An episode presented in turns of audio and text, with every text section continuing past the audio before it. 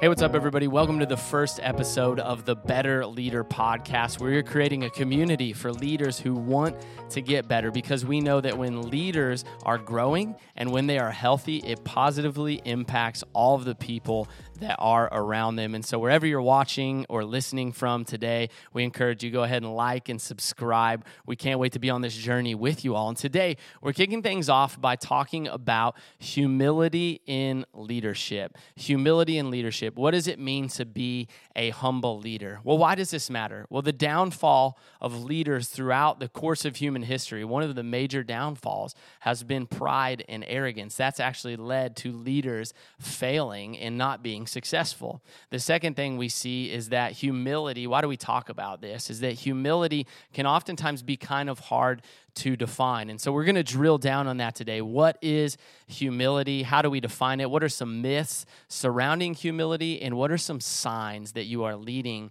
with humility around the people you are with? And so today, that's the conversation that's taken place. And I want to start by telling you a story about a man named Mark Clark. And this story really highlights the value of humility in leadership. Mark Clark was a U.S. general during World War II and it was Mark Clark who was in charge of the Anzio invasion force in Italy. And they were supposed to go and to push back German occupiers in Italy. The Germans had a stronghold called the Gustav Line in Italy, and it took a long time for the Allies to break through. And once they finally broke through, Mark Clark had the opportunity and was actually commanded to go and cut the Germans off, but he disobeyed those orders because there was some arrogance that was going on. There was some infighting between he and British military leaders. And instead of cutting off the Germans, and stifling their retreat, he actually went on and went to Rome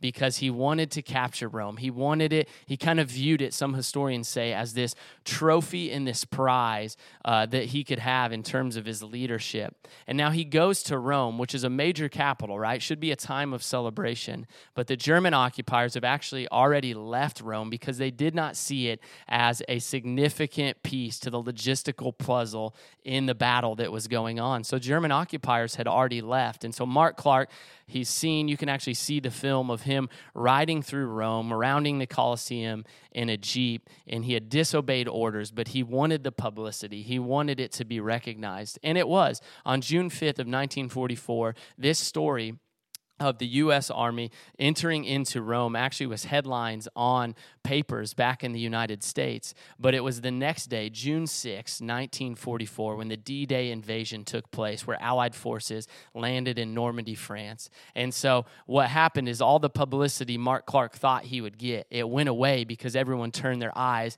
to the Allied invasion in France. And Mark Clark is actually on record as saying something along the lines of, they didn't even let me enjoy this for 24 hours. That the limelight, that was what motivated his decision. And many historians believe this actually cost the lives of soldiers moving forward because he did not cut the Germans off when he had the chance. And that is a perfect example of how when we demonstrate a lack of humility in our leadership, it impacts the people that are following us. And in this circumstance, it impacted them in a major way.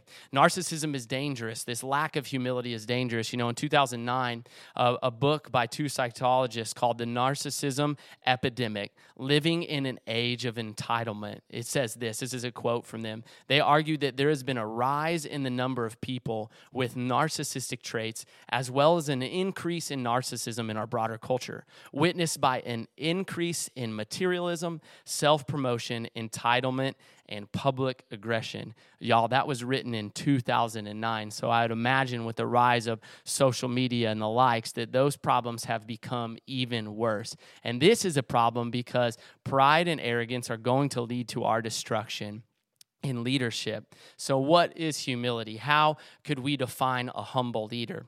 Well, a humble leader sets aside selfish desires and looks to the interests of others. They are someone who is others oriented and not just self focused. A humble person doesn't view themselves as superior and others as inferior. So there's someone that eliminates selfishness, they eliminate self centeredness, and they don't have a superiority complex. Someone who is humble is looking to the interests of others and not just to selfish desires. So, what are like three myths surrounding humility? Because we don't always hear that as like one of the number one traits in someone who is a great leader. Because I think sometimes there's these misconceptions about humility. There's some myths that exist. And one of those myths that I want to address is that you cannot be humble and confident. You cannot be humble and confident. But that's just a myth because the reality is that the more confident you are in your own skills and abilities, you recognize your weaknesses, you recognize what you're strong at, and things that you can delegate that others can do better. I would actually argue that the more humble you are, the more confident that you will be because you trust the other people around you and you know that they have skills and talent that can serve the greater mission that happens. So there, that's a myth that you cannot be humble and confident. Actually, you're probably, the more humble you are, the more confident you're going to be. And the more confident you are, the more confident the people around you are, the more you're going to get done. The second myth that exists is that you cannot be humble and strong. You cannot be humble and strong. So maybe you're someone you'd like to say, hey, I want to be a leader who leads with passion, who is firm in conviction, and who pushes people hard. You can do that and be humble. I would again argue that leaders who lead with humility can actually push people harder because they know that they're all about, they know that their leader is all about the bigger mission and vision. They know that their leader is not self focused and self centered, so they can actually push harder. And this, this just allows them to maintain firm convictions as well and to lead with passion because they recognize how important the mission and the vision is. You can actually be a strong leader and demonstrate humility. The third myth that kind of exists is that to be humble, you must, you must neglect your own self interest. So, to be humble, you must neglect your own self interest. And that simply isn't true. That's actually not being humble, that's being unwise. You cannot neglect yourself as a leader not only should you look to the interests of others, but you should also look to your own interests as well. Not it's not those two aren't have to exist in separate veins. You can do both of those things at the same time. You're going to have you're going to have desires. You're going to have things you're passionate about. You need to take care of yourself as a leader. So you're not going to be totally neglecting yourself as a leader. That's not a sign of humility. Humility is being others oriented first, with also a recognition that you need to take care of yourself as well. And so those are some things in humility. In terms of a leading as a as a person who leads with humility, these are some myths that we can break down and bust.